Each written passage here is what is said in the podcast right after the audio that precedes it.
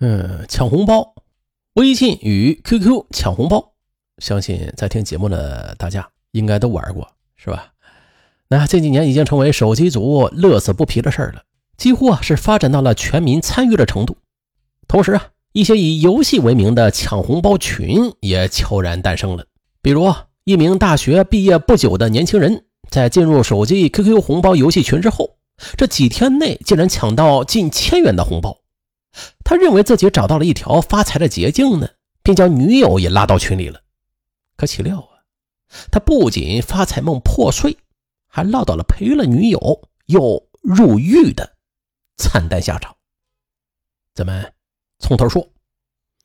今年二十二岁的何振雅，二零一四年七月大学毕业之后，在重庆江北区的一家广告公司从事平面设计工作。二零一五年，央视春晚有一个观众互动节目，就是手机微信摇一摇。嘿，何振雅的手气不错呀，抢了不少红包。而在高兴之余呢，他也想知道此时有多少人也在参与这个活动啊。他就点开了手机微信摇一摇功能，这一摇啊，就摇到了一个叫周红的女孩。他查看到周红的位置，发现二人只是相距两公里，于是他主动的加了周红为好友。但当时因为要看电视呢。也没有顾得上与周红聊天，而比何振雅小一岁的周红，从重庆职业技术学院毕业之后，便在渝中区的一家超市从事财务工作。在五一假期后，周红在清理自己手机微信的好友时啊，就发了一句：“加了我不说话的人，我立刻删除。”这样一段话。也就是那天，无聊之中的何振雅便与周红聊了起来，两人年龄差不多。爱好志趣也都是基本一致，在聊了一段时间之后啊，何振雅就约周红出来见面。见面之后，两人便互生爱慕之情，顺理成章的就谈起了恋爱。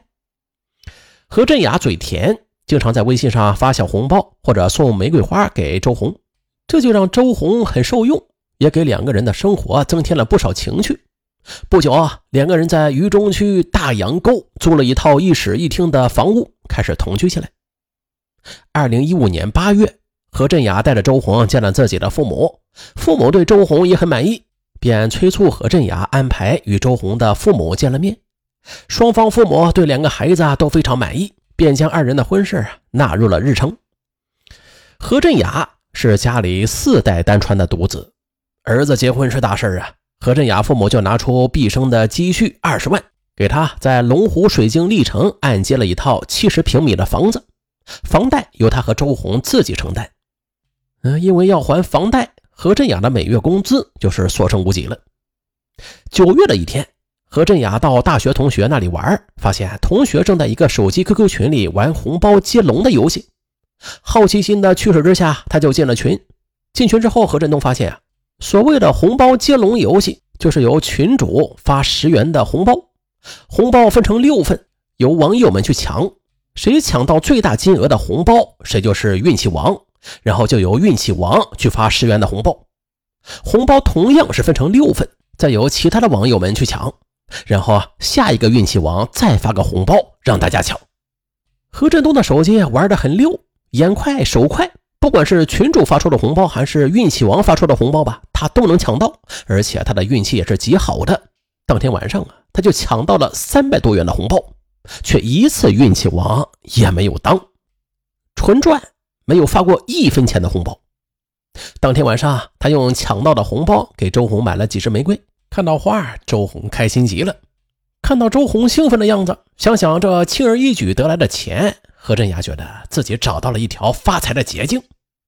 接连几天，他都忙着在 QQ 群里抢红包。几天下来，他竟然抢到了近千元的红包。一看收获这么大。何振雅便把周红也拉到群里，一起去抢红包。他希望能靠抢红包多赚点外快还房贷。在最初几天，两个人的运气还算不错，抢了不少红包不说吧，还几乎没怎么当运气王，也就不用给别人发红包。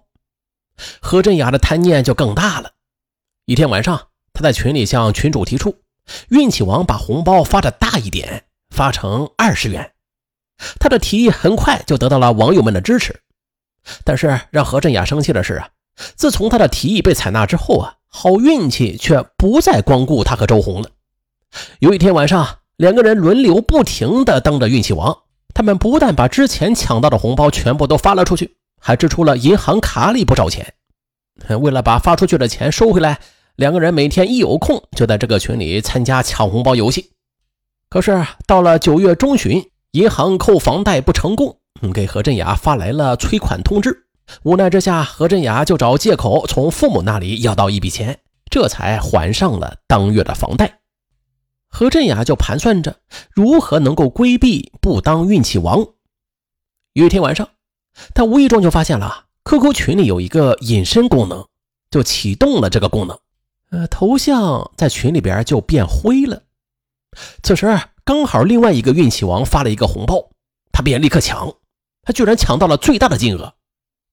按理说他应该是运气王，但是他却惊喜的发现，运气王他居然是抢到金额第二的网友。这个发现令何振雅兴奋不已，他隐身在群里就不停的抢红包，却只抢不发。可是这种事儿没过几天呢，他的隐身只抢不发的伎俩就被发现了。原来红包发放者他可以清楚的看到红包被抢的排行榜，破坏规矩，他就引起了网友们的不满。有人骂他小气，有人则认为他人品不好，有人则建议啊群主把何振雅踢出群。而周红呢，不甘男友受辱，便开始不停的给何振雅帮腔，还为了帮他赢回面子，从而替他发红包。但是网友们不依不饶，周红见自己的努力没有效果啊，干脆啊就与群里的网友对骂起来。只是周红的做法很快就让网友们猜到了他与何振雅的关系，大家开始拿着两人调侃起来。有的说啊，有老婆就是好啊，没钱用了自然有老婆给；有的说何振雅真是妻管严，更多的则是说啊，何振雅没有家庭地位，极有可能是个吃软饭的主儿。最初，何振雅对大家的攻击并没有怎么放在心上，心想啊，只要自己得到了实惠，这些话完全可以当做耳旁风。他的无动于衷，渐渐就激起了网友们的更大反应，就开始对他进行了人身攻击。甚至有人见攻击何振雅没有效果，就开始拿周红来开涮。